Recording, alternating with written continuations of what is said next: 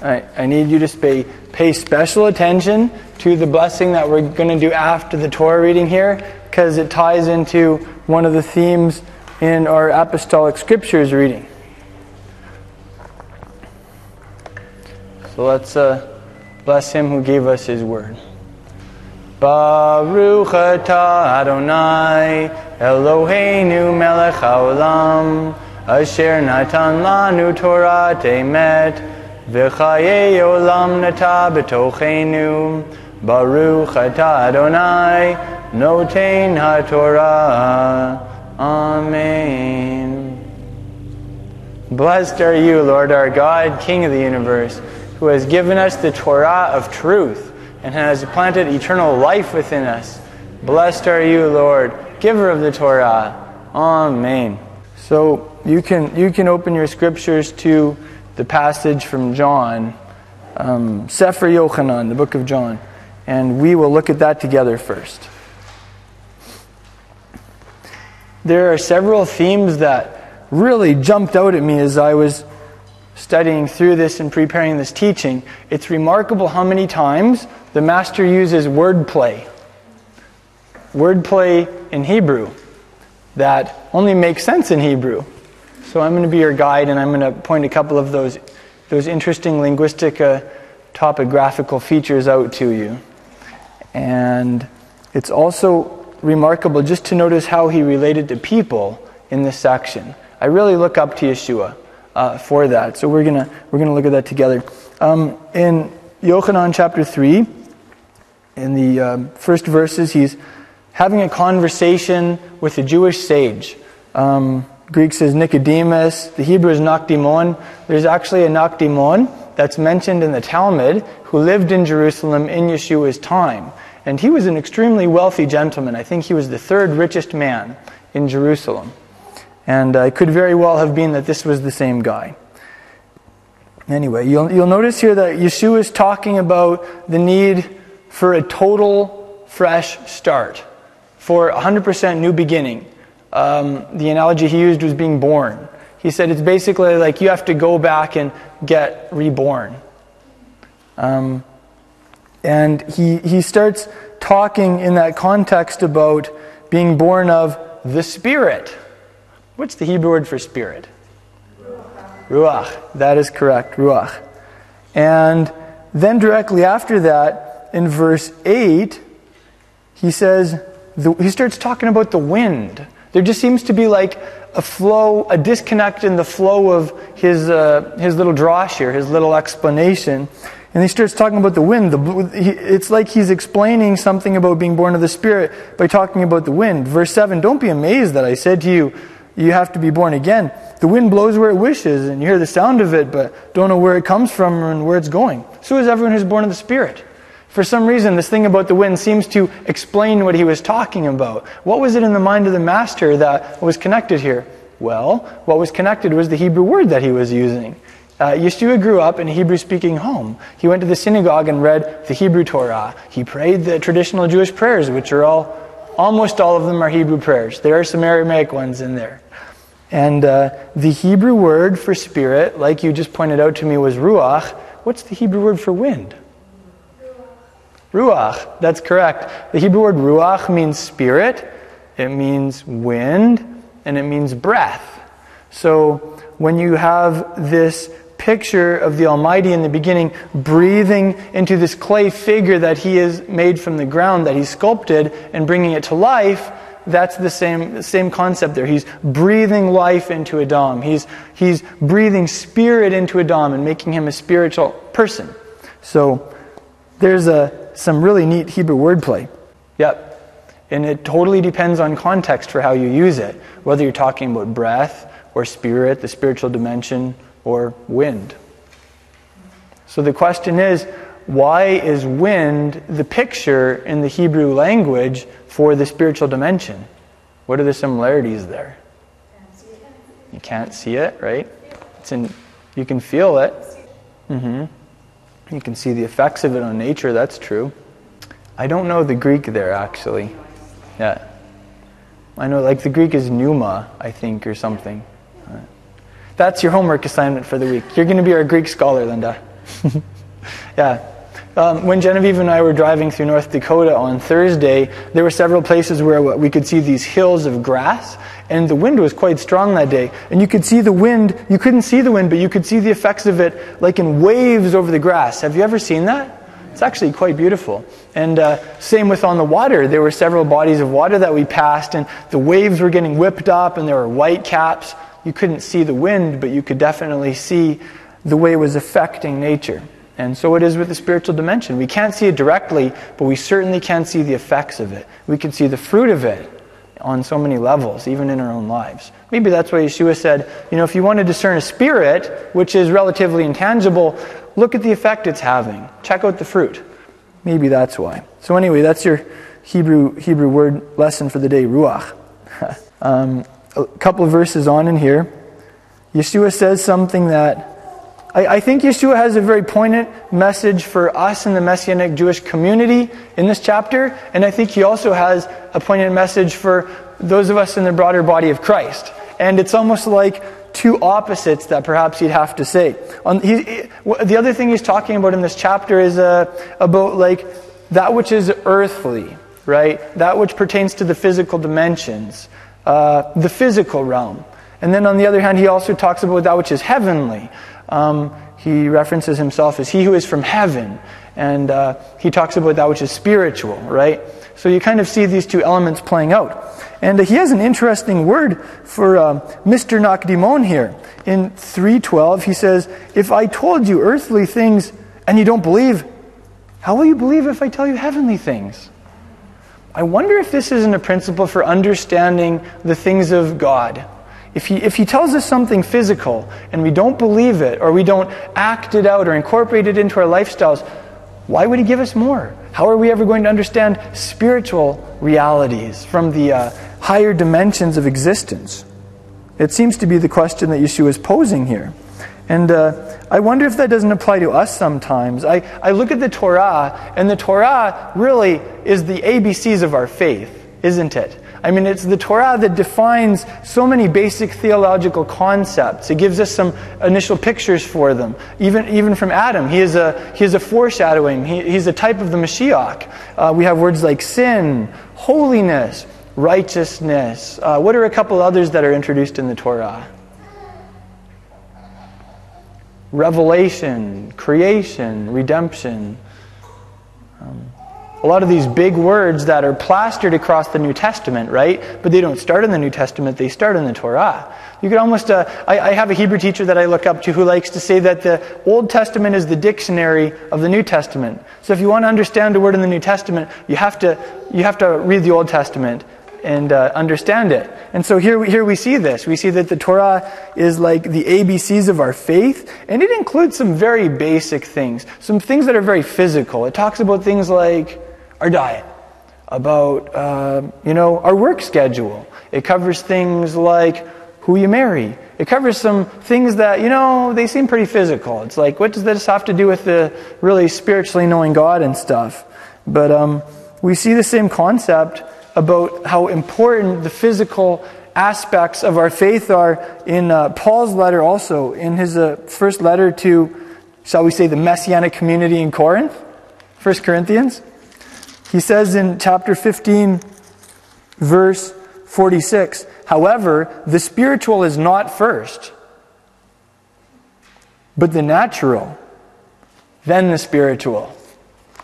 So, what we learn from this is the natural aspects, the physical aspects of the outworking of our faith are very important. It's what comes first. And when we like get good grades on in those grades, when we learn our lessons there, then we get to graduate to the next level. We get to move on to the cool, higher things. And uh, for me, anyway, that's an incentive to keep going because there are a lot of experiences that the prophets had that I've never had that I really want to have. Like, I've never had a vision of the throne room. I would love to be in the throne room and actually see those massive creatures that, that shout the holiness of God 24 7. I mean, why, why only the prophets in ancient times that got to experience that? Why, why only uh, Yochanan, you know, like John the Revelator? Um, they, they lived on a very high supernatural level. And I want to live on that level too because I want to prove to people how real the Creator is. I want to show them just what an adventure it is to follow Messiah. You know, that, that living on the spiritual existence can be more real than our physical existence, even. Wow. Well, if this is school, I think I'm in preschool right now. if that's the case, that's a good point. Being born of the Spirit, he regarded that as a very basic. Mm. I love that about the whole Gospel of John. It just seems like he gives this glimpse into the spiritual life of the Master and, and what a high level he lived on. Uh, 1 Corinthians 15, verse 46. Thank you. Got my reference backup people in action here. That's good.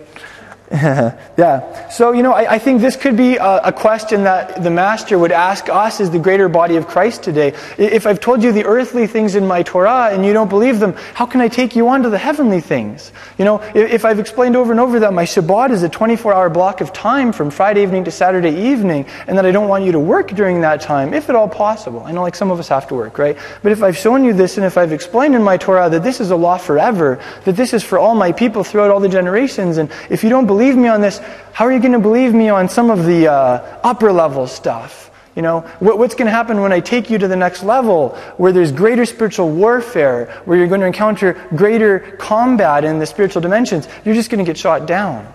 You know? So we are in training as disciples here. And, and thank God for it. I just, I just love how every week we get to come together over the Word. We get to look to Yeshua. We get to learn from Him. We get to challenge each other in uh, not only in our faith in Him, but in how we practice our faith. It's awesome. And uh, I'm just as much a learner as anybody, so please, you know, if you disagree with me, you can say that. If you have a question and maybe what I'm saying doesn't fit, hey, let's talk about that, you know. Greg and I were talking about that yesterday. Um, I like having dialogue. The best way to grow together. Okay, so that could be a word to the greater body of Christ. Now, here's a word for us in the Messianic community, though. We can be too fixated on the physical stuff. We can, we can be too obsessed with the like the earthly level of how we express our faith. You know, the minutia of doing mitzvot. And we can get so hung up on that that we forget that the earthly things often are pictures of spiritual realities that Messiah is to be at the center of all this, that this isn't just a to do list, a religious to do list, right? So I think that could be a word for some of us in the Messianic community also.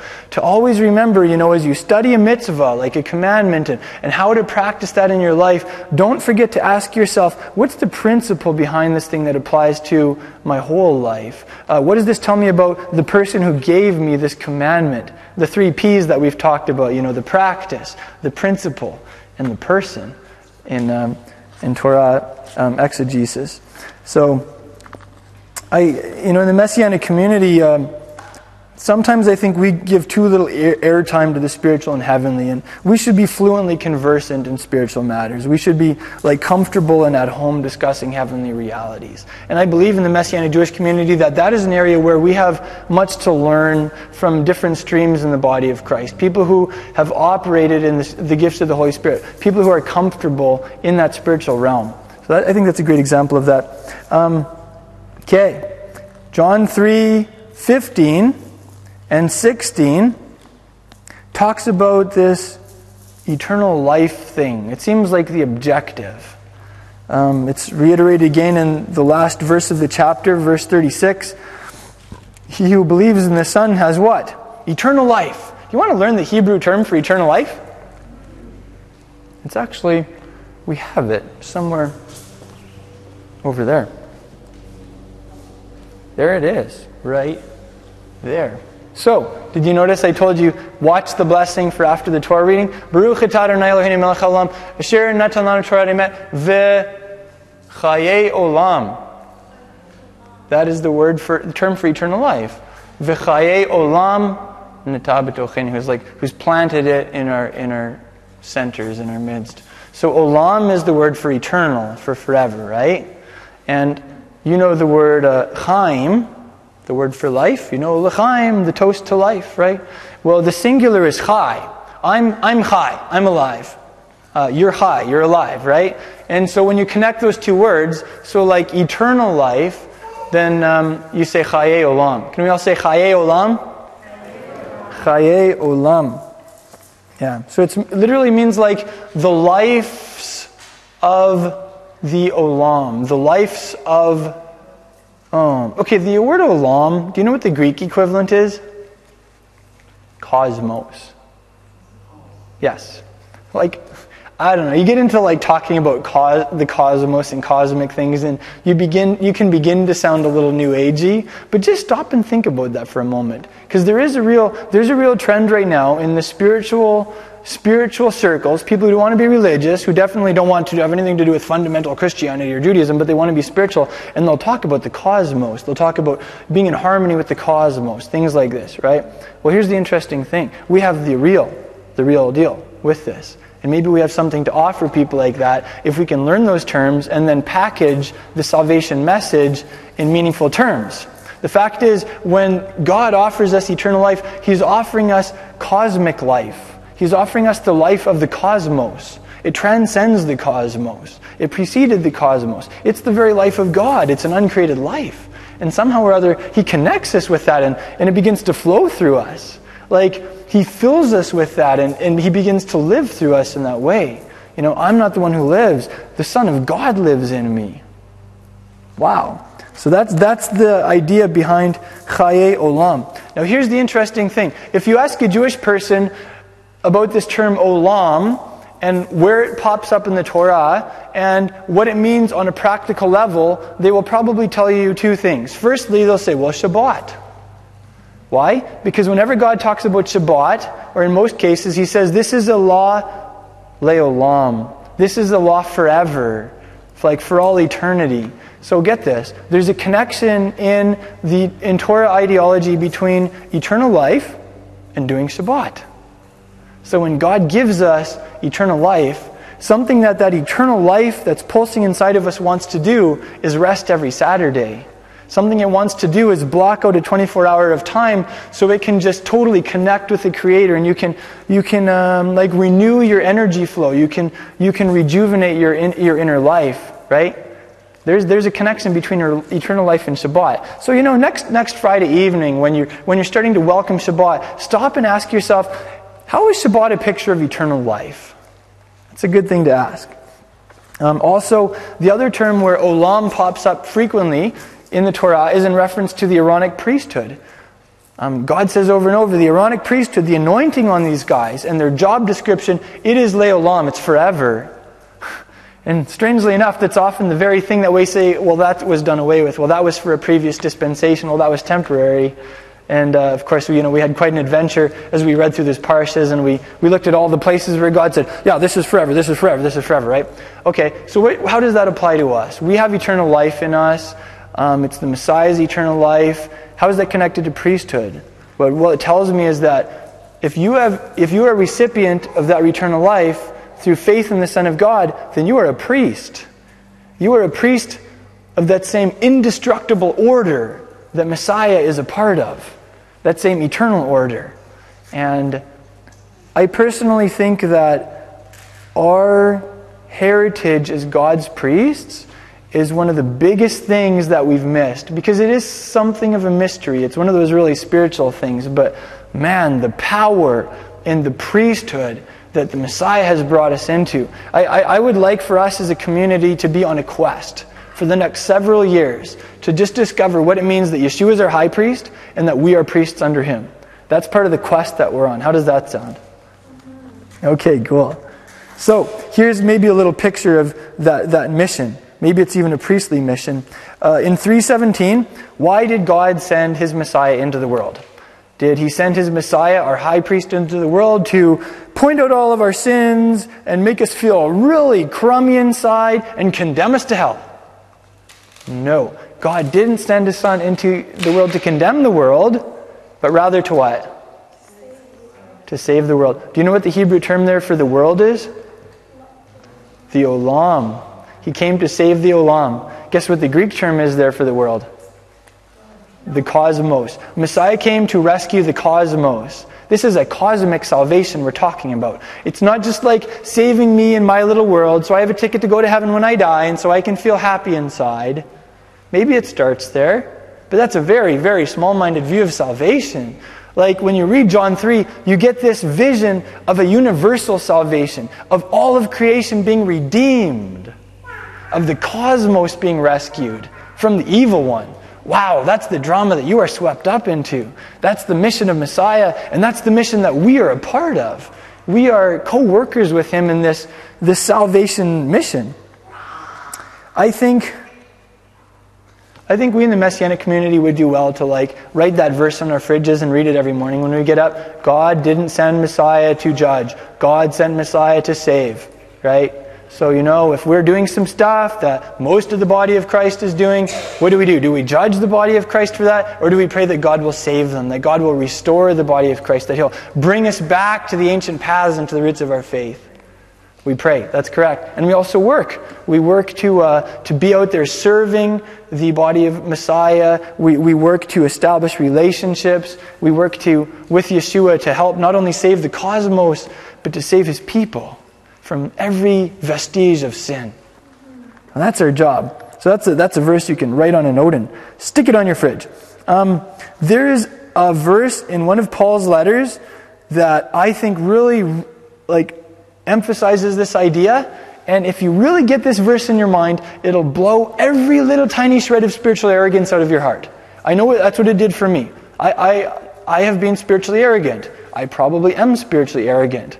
We were all born like totally puffed up, puffed up with pride, right?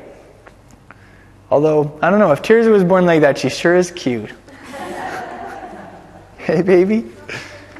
And Linda and I were discussing that yesterday. We don't judge people, but there is a place for us to evaluate practices, religious expressions, whatever, and to say, is this of God? Is this biblical? You know? And uh, I, I, agree. I think we're called to judge that on that level.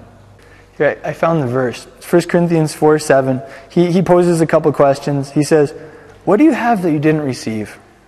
And if you did receive it, why are you boasting it as if you hadn't received it? So just stop and think about that for a second. Whatever spiritual level you're on, you know, whatever degree of closeness with God you have, uh, whatever degree to which you feel that you've been brought back to God's mitzvot and you're just doing the stuff, just remember that you received that from Him. And you didn't deserve it either. He just gave it to you because He really loves you and He was just like dumping some grace on you. Right? So I think as long as if we can remember 1 Corinthians 4 7 in the questions there, remember that we are just on the receiving end of grace, that we have not done anything to deserve where we're at, wherever that may be, then I think we're going to do well. So what you were saying, Shoshana, about how we are called to judge on a certain level. Let's let's look at that too. In John 3, 19 to 21, Yeshua, I'll just read it here for you. He says, This is the judgment that the light came into the world and people love the darkness rather than the light. Why? Because their deeds were evil. Everyone who does evil hates the light and won't come to the light for fear that their deeds will be exposed. But he who practices the truth comes to the light so that his deeds may be manifested as having been wrought in God. What are the two key terms here? Light and truth. Right? Talks about practicing the truth. Talks about coming to the light. Now, those are really like vague, abstract terms, aren't they? Truth. I mean, in the words of Pilate, what is truth?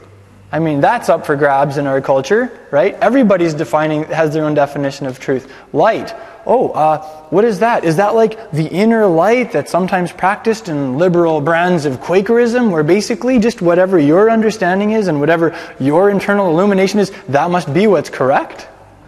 I mean, you know, really, what are these words truth and light? This is an awesome example of how the Old Testament has to be our dictionary as we read the New Testament. What, does, what, what is light defined as in the Hebrew Bible, the Tanakh? What is truth defined as? Why don't we check out a couple verses about that? What do you think? And then we'll go back and we'll read this passage, and maybe we'll have a clue what Yeshua is talking about, and he won't sound so like airy fairy if I, if I dare say that. You know? Okay, let's look at the word light first. What is the light?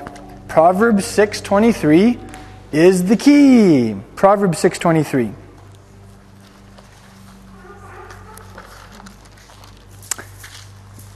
It says, For the mitzvah, the commandment is a lamp. And the Torah, the teaching, is light.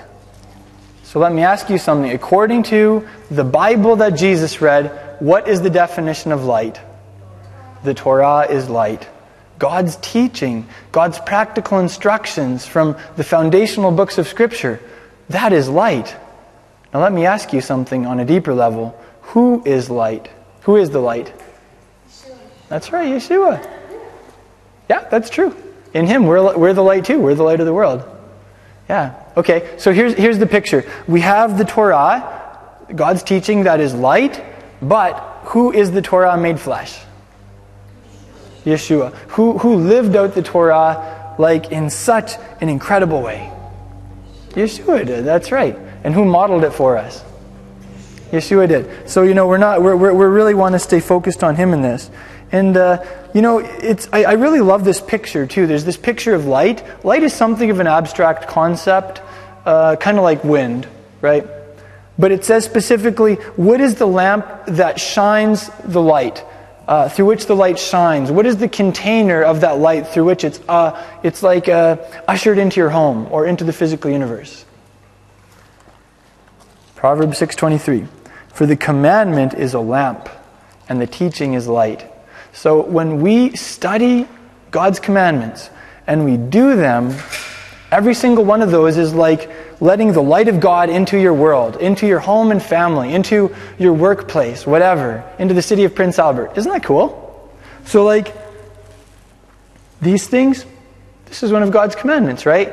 When I put these on in this morning, on some level, I'm shining the light of God in my own life, in my family's life. I'm shining the light of God in this province and country. Wow, hey? There's a connection between the spiritual and the physical dimensions. And this is just an example, right? There are other commandments like showing kindness to people, uh, honest business dealings, uh, respect for authority. All of these things, when we practice them, we are shining God's light in this universe. We are, we are teaming up with Messiah to rescue the cosmos. Wow. Okay, so that now we know what the light is. Now let's check out this term truth and see what we can discover. We're going to have to turn to Psalm 119 for this one. And we actually have two witnesses in Psalm 119 about this. I always like it when there are two witnesses for something, just to, just to, just to confirm it. Um, it was really enjoyable reading Psalm 119 during the Omer count, wasn't it? Reading the whole thing as we counted up the days to Shavuot when we commemorated the giving of the Torah. Psalm 119, verse 142 says, Your righteousness is an everlasting righteousness, and your Torah is truth. Your law is truth. So, what is truth as defined by the Bible that Jesus read? The Torah, that is correct. God's law. Hmm? Yeah, that's Psalm 119, 142. And then just look a couple verses down. Psalm 119, verse 151. You are near Yahweh and all your mitzvot, all your commandments are truth. Wow! Catch that, eh? Can you believe that? According to the Bible that Jesus read, truth is defined as all of God's commandments. So let's, with that understanding, go back and read John chapter 3, and we'll see what that means. Okay, John 3:19. This is the judgment that the light, what's the light? The Torah has come into the world, and men love the darkness rather than the light. That's good. When I say the light, you say the Torah. That's good. For their deeds were evil. For everyone who does evil hates the light and doesn't come to the light for fear that his deeds will be exposed. But he who practices the truth, and what's the, what's, what's the truth defined as here? The Torah. He who practices the truth comes to the light so that his deeds may be manifested as having me run God. I'm just going to read this with a little addition there, just so we can get that. This is the judgment that the Torah has come into the world. And let's remember here that the Torah is a person. His name is Yeshua. But he cannot be separated from the foundational books of Scripture, the Torah of Moses. They are one and the same. This is the judgment that the Torah has come into the world, and men love the darkness rather than the Torah for their deeds were evil. For everyone who does evil hates the Torah and doesn't come to the Torah for fear that his deeds will be exposed. But he who practices the Torah comes to the Torah so that his deeds may be manifested as having been wrought in God. Does that give us a, a little more of a concrete understanding of this instead of sounding like we're in some kind of floaty new age thing with light and truth and whatever else? Yeshua's Torah with skin on, that's true. And you know, the whole Bible, you could see that as the Torah. It's all God's teaching, isn't it? It's all the law of God. Wow, right, yes. That's in the next chapter. So if the Father's looking for people to worship Him in truth, do you think that might be in a Torah context? Yeah, through his son and through Torah. Man, we, we have a lot to put in our theological pipes and smoke this morning, don't we? Well, it's, it's Shabbat, so don't light up your theological pipe. I, I don't really smoke, right? It's just, it's just, a, just an expression. okay, so John chapter 4. Let's move on to John 4 here. This is a fascinating verse in um, John 4 2. Although Yeshua himself wasn't immersing, but his disciples were. Isn't that interesting? On, on the one hand, it says that Yeshua was immersing in chapter 3, verse 22. Then the next chapter clarifies it wasn't actually him doing it. He was doing it, yeah, but it was through the agency of his disciples. That's a picture of you. That's a picture of me. That's a picture of every time we do a mitzvah, you know, like we do one of God's commandments, uh, uh, showing kindness to our neighbors, helping the poor, uh, whatever, smiling at somebody. That's like, that's not just you doing that, that's Messiah doing that. Isn't that cool? He's the head, we're the body. He's the spirit within us, and we're the expression of that. I also think that this is a great picture of the training that Yeshua took them, his disciples through, and that he's taking us through. I mean, these guys were in intensive training. Yeshua was phasing them in to doing the work of the kingdom from the very beginning. And uh, it's also a great example of effective leadership techniques. You know, that Yeshua wasn't just out there trying to do it all himself as much as he could, he was delegating the work of the kingdom to his disciples. He was phasing them in. And uh, I really love how he's doing that with us as a messianic community also. Um, wow. Okay, chapter 4. Someone asked yesterday at our Shavuot celebration if there were any passages in the Bible that happened during Shavuot. And I think it was Genevieve that asked. And you know what? I suspect that John chapter 4 is a Shavuot chapter, a Feast of Weeks chapter. The reason is, in verse 35, Yeshua says, Don't you say there are yet four months and then comes the harvest? Behold, I say to you, lift up your eyes and look on the fields, that they are white for harvest. Now, here's the thing about ancient Israel they had two harvest seasons. They had the wheat and the barley harvest in the spring, um, during, you know, that was around Passover and Pentecost, shall we say and then they had the harvest of the fruit and the grapes, etc., in the fall. So that's why Yeshua could say, Look, it's harvest time, the fields are ripe, and yet also say, The harvest is in four months. Shavuot is in the beginning of the third month, correct? So we count four months after Shavuot, and we get to what? The seventh month. What is the seventh month all about? The harvest. Chag HaSukkot, like the, the festival of tabernacles. It's also called Chag HaAsif, the harvest festival, the feast of the ingathering. So there's a connection between John chapter 4 and the Shavuot theme. Which book is read? This, this is like a, this is a pop question for you. Which book is read in traditional Judaism at Shavuot? It's one of the little books. It's called a Megillah, like a little scroll. It's, we didn't read it together, so, you know, no problem if you don't know. The book of Ruth. The reason is that Boaz was doing the barley harvest, and the Shavuot is about the barley harvest. Um, on a deeper level, maybe it's because there's something about Ruth being someone from the nations who comes to the God of Israel and who also pledges allegiance to the people of Israel out of her great love.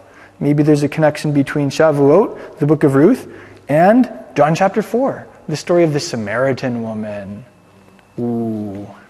Well, I'm, I'm not going to tie all those thoughts for you together. I just want to leave that in your mind to, to percolate some. Wow. Okay, you look at, you, okay, you know, like we were just down in Hudson, Wisconsin for their conference over Shavuot, and their theme was Torah and evangelism. It was a fascinating theme. I learned some stuff. I read this chapter and I see evangelism all over it. It's like Yeshua is doing the job of an evangelist, bringing people to himself. And did you notice how he started it off? Maybe this is like one of the ways of the master. This is maybe this was one of Yeshua's techniques for connecting with people and uh, you know being able to share the message with them. He started with just an everyday item. He started with an object lesson, and then he kind of took it from there. You know, this lady was out there like dragging the water out of the well, and he used that as a starting point for a conversation. And then he started using water as a picture for what he had to offer. And uh, he, he used this analogy of a thirst for a deeper truth that each of us in our spirits have a spiritual thirst, that we just have that deep need for something more.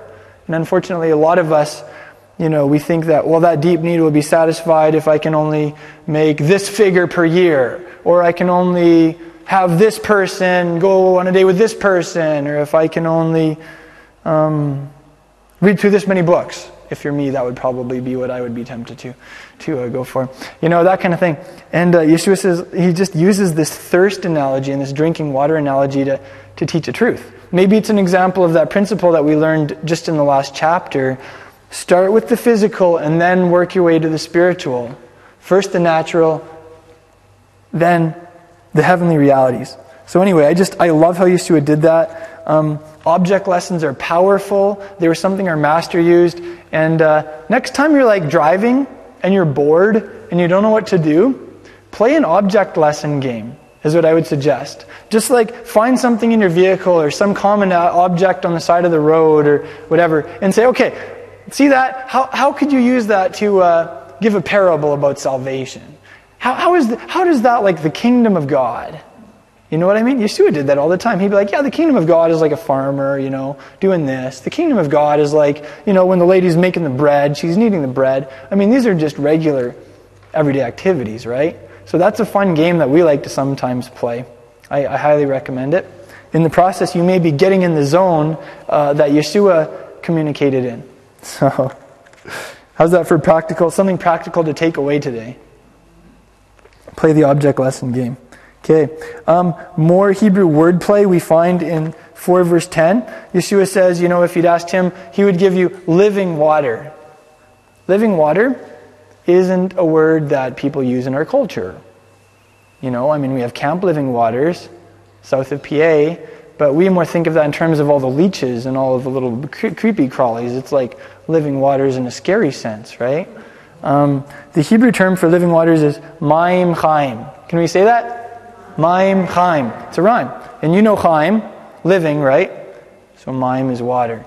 And uh, it's the Hebrew word for running water, for fresh flowing water, for cold, clear water. So this is the analogy that you, Yeshua uses for the life that we can have in Him. And uh, he uses Hebrew wordplay in the process. Okay, um, this water theme that you had brought up is all the way in Genesis chapter 1. It goes all the way through the scriptures. Uh, we're going to encounter it in John chapter 7, where Yeshua says, If you're thirsty, come to me. He says that on the last day of Sukkot, right when they're doing the Simchat Beit HaShoeva, the rejoicing of the water pouring ceremony. And that's something that we're going to reenact this fall on the last day of Sukkot, of Tabernacles, and I'll do some more teaching on it then. So until then, I'm just going to hold all those secrets related to that to myself. Don't maybe if you like get me in a corner and tackle me or something, you could drag one or two of them out before then. But other than that, we're just gonna we're gonna like postpone that topic until this fall. Um, another fascinating communicatory technique that Yeshua employs here. This woman, she starts realizing, you know what? There's something to this guy that you know maybe I should be taking seriously. And did you notice what her responses is right away? Boom! She starts throwing religious issues at him, right? Well, you know, our fathers worshipped or, you know, drew water from this well. It's the one that he gave, jo, uh, Jacob gave to Joseph. And she starts, like, right away, all of the Samaritan polemics come up in this conversation, right? Um, later on, he, he mentions about, you know, you, uh, you're right, you don't have a husband. You've had five husbands, and the guy you're shacking up with right now, you're not even married to him. And uh, she says, Oh, you know, I, I, I, I'm perceiving that you're a prophet. And then what's the next thing she says? Uh, our fathers worshipped here. You guys say that we should worship in Jerusalem. Like, what's going on? Right? And did you notice how Yeshua just sidesteps all of the issues that people then thought were issues, but maybe weren't the real issues? And he goes right to the heart. He goes right to the heart of where she was at with the Almighty. He goes right to the heart of her spiritual thirst and how that can be satisfied. Wow. I just think, you know, we would do well to do that also. Next time someone brings up a big issue or starts throwing polemics your way about whatever, just stop and just ask the Father, Father, where, what's the heart of this issue? What should we really be talking about here? What should I bring up? And uh, in doing that, you will be walking in the way of the Master. Uh, John 4.21, Yeshua says, Woman, believe me, an hour is coming when neither in this mountain nor in Jerusalem will you worship the Father. I think traditionally that's been interpreted as a diss on Jerusalem. That's like a little, you know, little slam on the temple system. But we, we learn from the apostolic scriptures that Yeshua loved the temple. He spent time at the temple whenever he could. The early messianic community loved the temple also. They worshiped at the temple. They would go up for the traditional hours of prayer. Uh, they even participated in the animal offerings. That's what it says in Acts. So we know that Yeshua wasn't dissing the temple here, right? But on a very practical level, it's true. She wasn't going to be worshiping in Jerusalem because she was a Samaritan and she wouldn't have been allowed to worship in Jerusalem. It's actually, I think, a very relevant lesson for all of believers from the nations across planet Earth. You know, if they rebuild the temple, you're not going to be allowed into that inner area because that's only reserved for legally Jewish people. They're going to have a court of the Gentiles, right? But what's the bigger question? The bigger question is what is his house all about? His house is a house of prayer for all nations. And we can pray right here and now, can't we? We can come into his, his heavenly residence right now through Messiah. And that's what we do. Uh, more Hebrew wordplay in 422. It says, You worship what you don't know. We, we worship what we know. For salvation's from the Jews. What's the Hebrew word for salvation? Yeshua. That's correct. so he's, he was giving some wordplay here, right? He was saying salvation is from the Jews. Who's from the Jews? Yeshua is from the Jews. Same thing. We miss that in English, don't we? Did you notice, though, how Yeshua referred to the Jewish people? How, the terms that he used when he talked about the people of Israel? He didn't say those unregenerate Jews. He didn't say those cut off branches. He said, we worship what we know. So when Yeshua talks about the Jewish people, then and now, he says we. When Yeshua talks about the people of Israel then and now, he says, we. He uses terms like us and we, right? So, I mean, as his disciples, maybe we would do well to adopt his terminology. When, when you talk about the Jewish people, even though you may be from a non Jewish background, you can say we. When you talk about the, the country of Israel, even though you may have a passport that says Canadian on it or whatever, you can say us when you're talking about the country of Israel because you've been brought in. Isn't that cool? Yeah, that's right. So that's another practical thing that we can work on. You know, when I, I highly recommend read, read some Jewish history. You know, just read a good book on Jewish history from start to finish. Uh, most of us are very unfamiliar with most of Jewish history. Um, there are lots of great books out there on it. Come to me afterwards and I can, I can point you in a good direction in that way. But as you read through that Jewish history, don't read it as them, read it as us. Right? Say, this is my history. This is, this is, this is us I'm reading about. And that is going to totally change your worldview. That's going to bring you closer to Messiah's heart. That is going to give you his perspective on the world today and also on the country of Israel. So that's another practical thing we can take away from this. Um, chapter 4, it concludes with Yeshua spending how many days with the Samaritans? Yeah, in verse 40 it says he stayed there two days. And then it reiterates again in verse 43 after the two days he went forth from them. Why does it repeat twice that he stayed with them for two days? Why is it so specific? Huh? Okay, I have an idea. I don't think it was just for no reason that it says two days. There's a principle in the scriptures, and this is a principle that the early church was very in touch with. With the Lord, a day is like a thousand years, and a thousand years are like a day. Right? Therefore, every week is like a microcosm of 7,000 years of human history. Every Sabbath that we celebrate is a picture of the thousand year reign of Christ from Revelation chapter 20, the millennial kingdom, the, the messianic era. So, if these Samaritans were people from the nations, they were Gentiles, they weren't Jewish, right? And it says that Yeshua spent two days with them. What could that picture on a higher level? Two days equals two, what? 2,000 years. Isn't that interesting? So could it be that, you know, there's about a 2,000 year frame of time, like you're saying, Linda, that's like the time of the Gentiles, where Yeshua is really spending most of his time out amongst the nations, saving the nations, um, bringing the Gentiles to himself. And then what happens after those 2,000 years?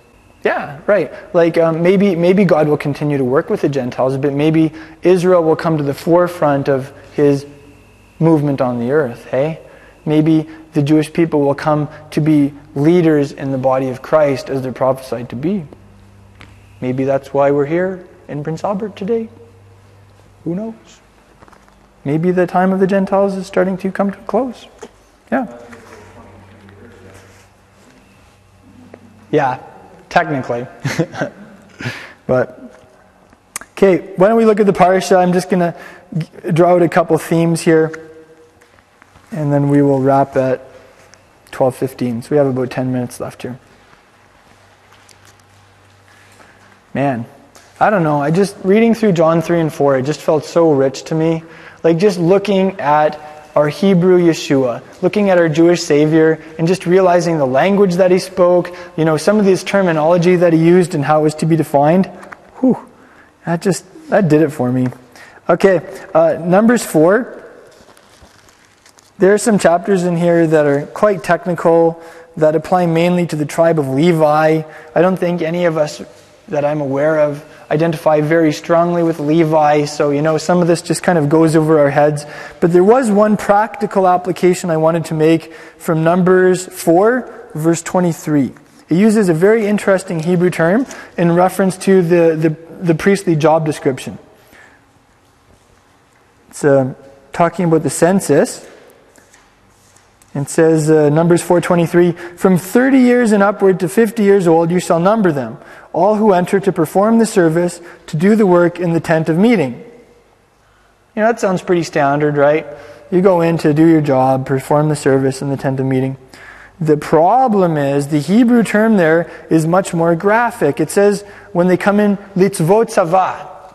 Now let me ask you, what does the Hebrew word tzava mean? It's the Hebrew word for the army of Israel. Litzvo means like to do military duty, to serve in the army. The tzava is the army. You know where he's called the Lord Sabaoth?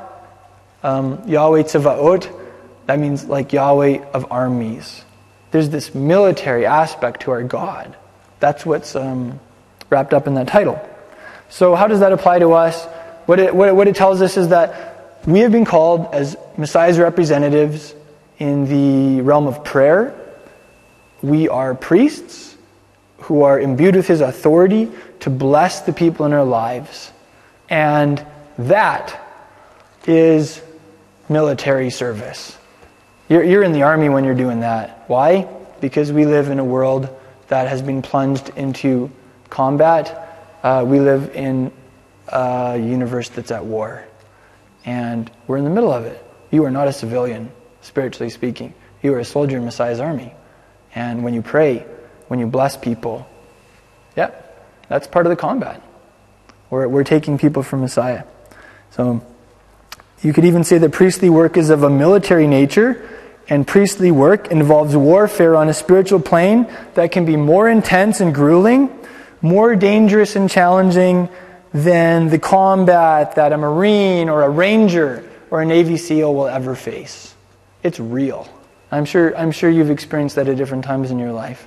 Maybe that's part of why we're a community. You know, we can come together. If we've, we've taken a hit or whatever, we can, we can receive ministry or healing or prayer. Um, we can encourage each other. We can get fresh directions and strategies from our heavenly, um, what would you call it? Like the headquarters?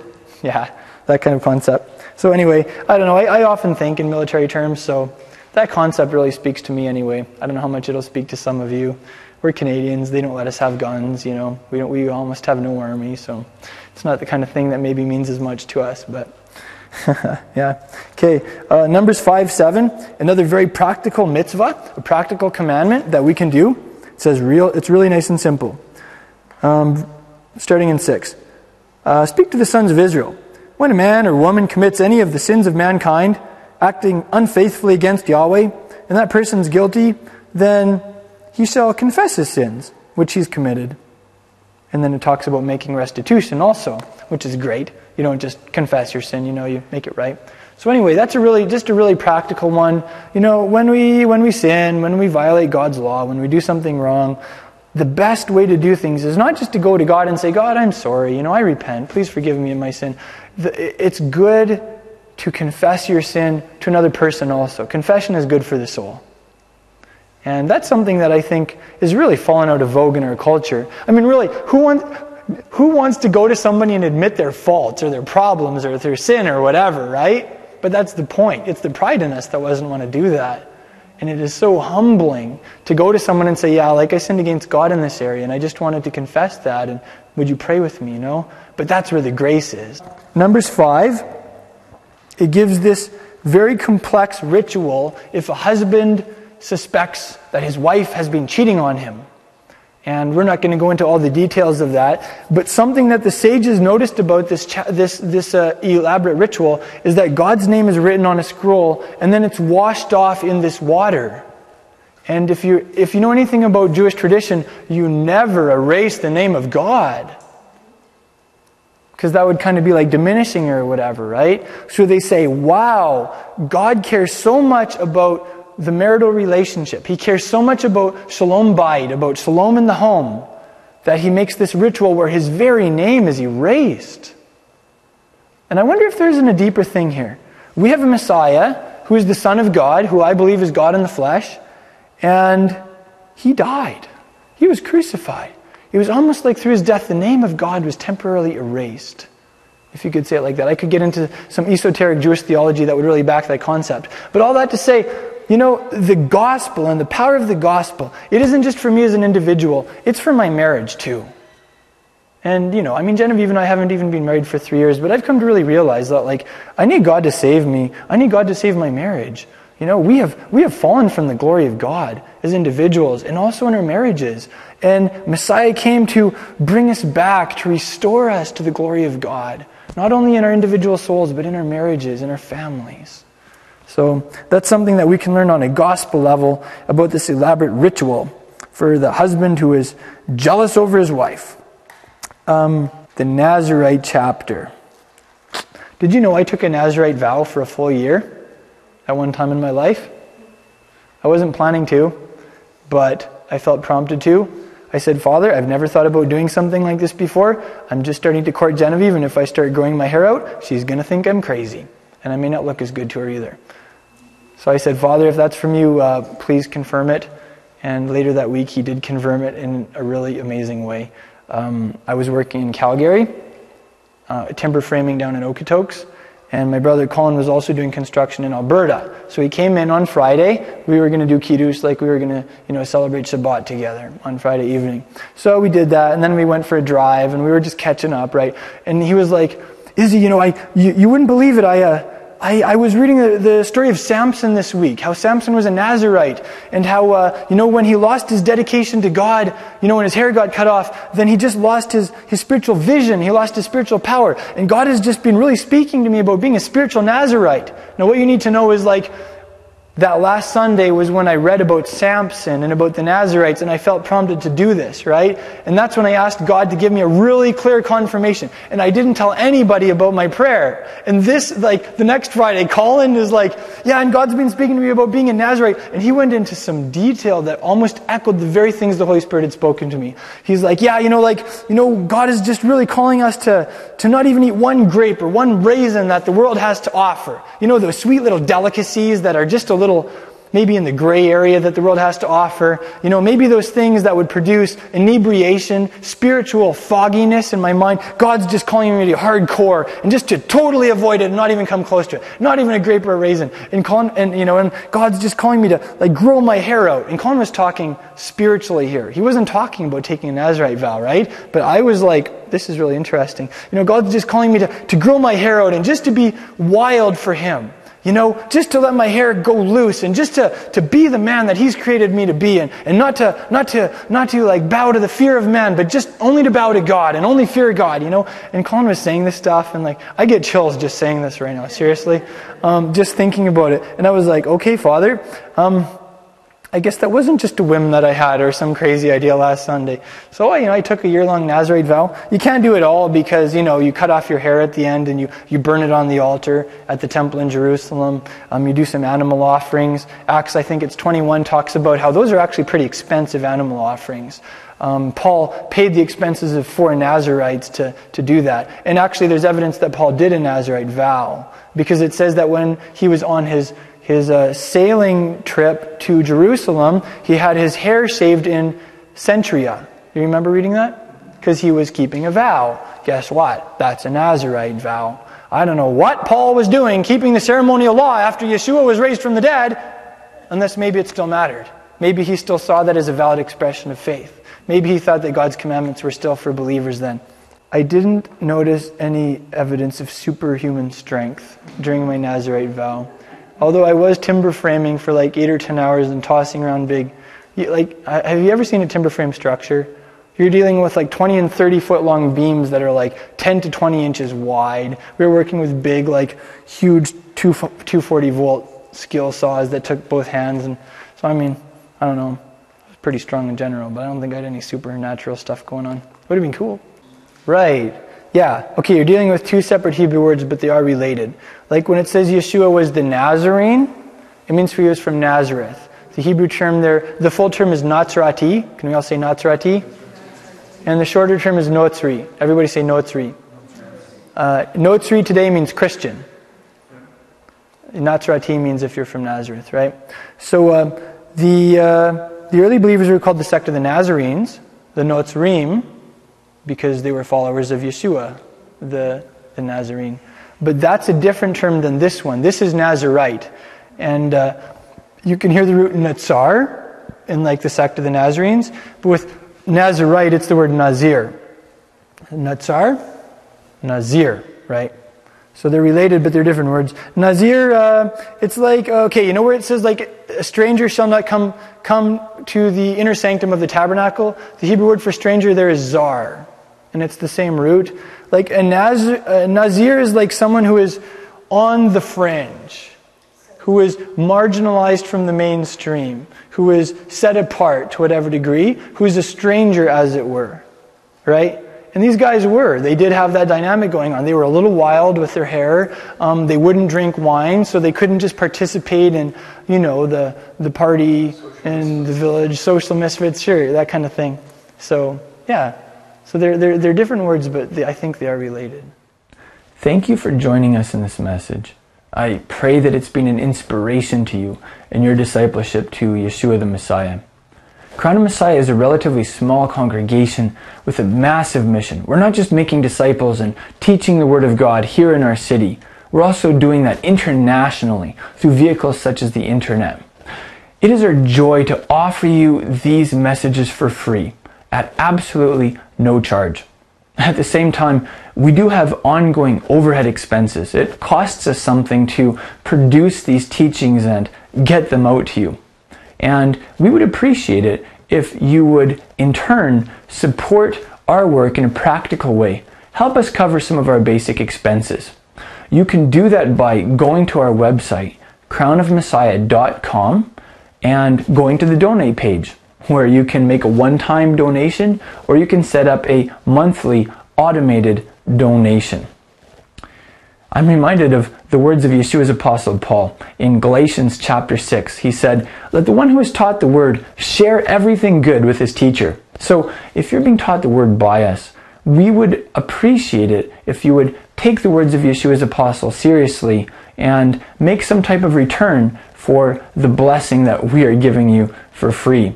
That way, we'll all be in it together and we will be a team accomplishing the mission that Yeshua has given us. And you will go from only being a receiver to also being a giver. If you're like most people, finances are tight. We understand that. Finances are tight for us too. That's why we need people like you to come alongside us and to back us in the work that Yeshua has called us to do. Thank you so much for making that donation at crownofmessiah.com and thank you for becoming a team member with us. We appreciate it.